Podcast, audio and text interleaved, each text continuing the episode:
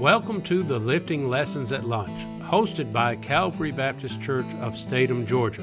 My name is Matt Dibler, and I have the great privilege of pastoring Calvary Baptist Church. This podcast can be heard every Monday through Friday at 12 o'clock. And now, here is our speaker for today.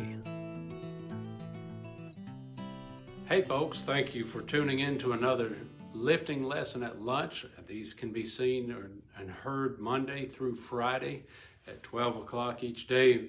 I want to apologize. A couple of weeks now, I've, I've missed my days, but um, glad to be back with you today and looking forward to our time together. Um, we had intended for each one of our speakers to do series. And some of them are able to do that. Of course, we've had a few little hiccups in that because course, um, John David and Sabrina have a brand new baby, and that kind of interrupted his series. Mine, I was having struggle trying to get settled in on what series to do, but I am going to give you a beginning of a series today that I, the Lord willing, will continue for the next um, 10 weeks and, and try to share with you on these Wednesdays as we get together. Uh, I'm going to be looking at Exodus chapter 20. For you that are familiar, you understand that when you say Exodus 20, this is where we find the Ten Commandments. So that's what I want to do is take a commandment each day and just share with you uh, uh just kind of some thoughts on each one of these commandments. And so today we're going to begin reading. I'll begin reading in verse 1 of Exodus 20, and I'm going to stop right after we get down through verse number 6, and we'll deal with the first commandment. The Bible says, And God spake all these words, saying, I am the Lord thy God, which have brought thee out of the land of Egypt, out of the house of bondage. Thou shalt have no other gods before me. Thou shalt not make unto thee any graven image or any likeness of anything that is in heaven above, or that is in the earth beneath, or that is in the water under the earth. Thou shalt not bow down thyself to them, nor serve them. For I, the Lord thy God, am a jealous God, visiting the iniquity of the fathers upon the children unto the third and fourth generation of them that hate me, and showing mercy unto thousands of them that love me and keep my commandments. So I want to give you a few thoughts leading up to the first commandment, and but then I just kind of expound just a little bit about that first commandment. First of all, it says in verse one that God spake all these words. You know, there used to be an old commercial out that said, "When E.F. Hutton speaks, people listen." And that's a crude illustration, but it says here, God spake all these words. Now we're reading the inspired Word of God.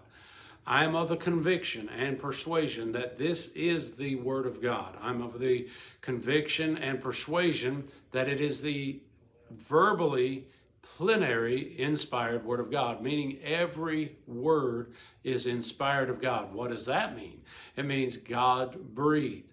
And so we know that the Bible teaches that holy men of old uh, wrote as God spoke unto them. We understand God actually gave these words to them. We, I, before anybody tries to come at me and, and maybe comment and saying, that wait a minute now this was given in the greek uh, the hebrew and the greek and the original writings and stuff like that. Yeah i understand that but we also believe in god preserving his word for you and i that are the english speaking people and he did that through the inspired uh, word of god. So we therefore have the inspired word of god. And so when he says this in his inspired word god spake all these words saying then it's God that's actually speaking to our hearts through the scriptures that are inspired by Himself. Now, as E.F. Hutton, when he spoke, people listen. When God speaks, we should and better take notice. And so God is giving us His will for His people. He says in verse number two, I am the Lord thy God. Okay, he's reminding us who he is and his relationship to us. And in other words, he's saying, I'm your God. I'm, I'm your Savior. I'm, if you're saved today, he is saying, you belong to me and I belong to you. And so he, he goes on and says, which have brought thee, he reminds you of your responsibility to him and kind of what you owe back to him. He says here, I brought you out of the land of Egypt and out of the house of bondage.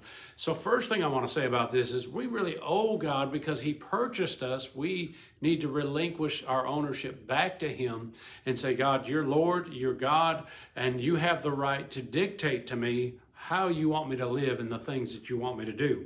Now, I find something very interesting in verse number two where He says this. Now, we're getting ready to go into commandments, okay? And He says this out of the house of bondage. Some people take the rules, the regulation, the commandments of God as some type of bondage. That is not the truth. When we are have a proper relationship with Jesus Christ and a proper relationship with his word, it's actually very liberating. The Bible says in the New Testament, whom the Son sets free is free indeed. Mature Christians understand this that when God sets boundaries, it's for not only uh, are it's it's not for restriction as far as uh, to take something from us, but to keep us from something, to keep us from harm, to keep us from danger, to keep danger out and keep health and safety in. And that's where we are here. God is not putting this up, these parameters up for us to feel like we're back in bondage. That's why he makes the statement, I brought you out of the house of bondage. I'm not, I'm not trying to bind you up. I'm trying to set you free in the liberty that I give, which has boundaries, yes, but it's for our good, for His glory, and for our protection and for our freedom. Really, we are free to live in this freedom of these commandments and the boundaries of scriptures, and it's actually for our good. We don't have to live, we we the Bible calls itself the perfect law of liberty, the law of liberty. In other words, the right type of law produces liberty. The right type of law, these commandments are, are producing freedom and not bondage. It's, and I believe that's exactly why he says this out of the house of bondage. We're out of the house of bondage, so if you're out of the house of bondage, you're free. And so we're free, and because of our freedom and what keeps us free is the boundaries he sets up for us. That's kind of just an interesting fact to me that really blesses my heart. And as I look at verse number four, it says here, Thou shalt not make unto thee, I mean, I'm sorry, verse number three, thou shalt have no other gods before me. So, no other gods before me being the very first commandment. And we need to realize that God is establishing not only starting off with his commandments, but he's also, he's beginning to establish uh, the whole basis for all the commandments. And so if you get this one right, actually the other ones will fall in place. If you are making sure there's no other gods before you, you're not going to worry about murdering anybody. You're not going to worry about stealing because you, you have the proper relationship with God. And so I want to encourage you to realize when he starts off with this, this first commandment saying there's no other gods before you, if I can get this right, the rest of them are going to be no problem whatsoever. And so he says, Thou shalt not have no other gods before me. I want to give you a couple verses. Uh, that will help us with this. In Exodus chapter 34 and verse 14, he says, For thou shalt worship no other God, for the Lord whose name is jealous is a jealous God. Then he says in Deuteronomy 4:24, uh, "For the Lord thy God is a consuming fire, even a jealous God." Matthew chapter number 22 and verse number 37 through 40 says, Jesus said unto him, Thou shalt love the Lord thy God with all thy heart, and with all thy soul, and with all thy mind. This is the first and great commandment. And the second is like unto it, Thou shalt love thy neighbor as thyself. On these two commandments hang all the law and prophets. In other words, you get this one right, they're all going to be right. He hangs all the law on those two commandments uh, loving the Lord your God with all your heart, and then loving your neighbor as yourself. But mainly emphasizing loving the Lord your God with all your heart. So the question is, what do you have between you and your Savior? I love the old hymn that says, Nothing between my soul and my Savior. I hope that you'll pray in our study on these Ten Commandments that God would speak to your heart, but also challenge your heart to find out to make sure there's nothing between.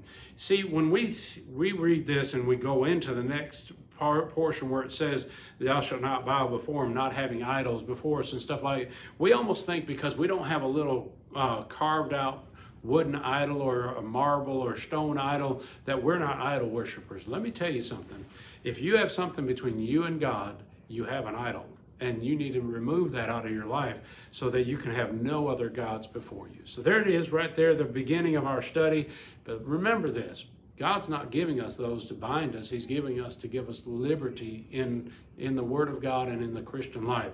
And then also remember this as we get this, if we can get this one right, the rest of them fall right in place.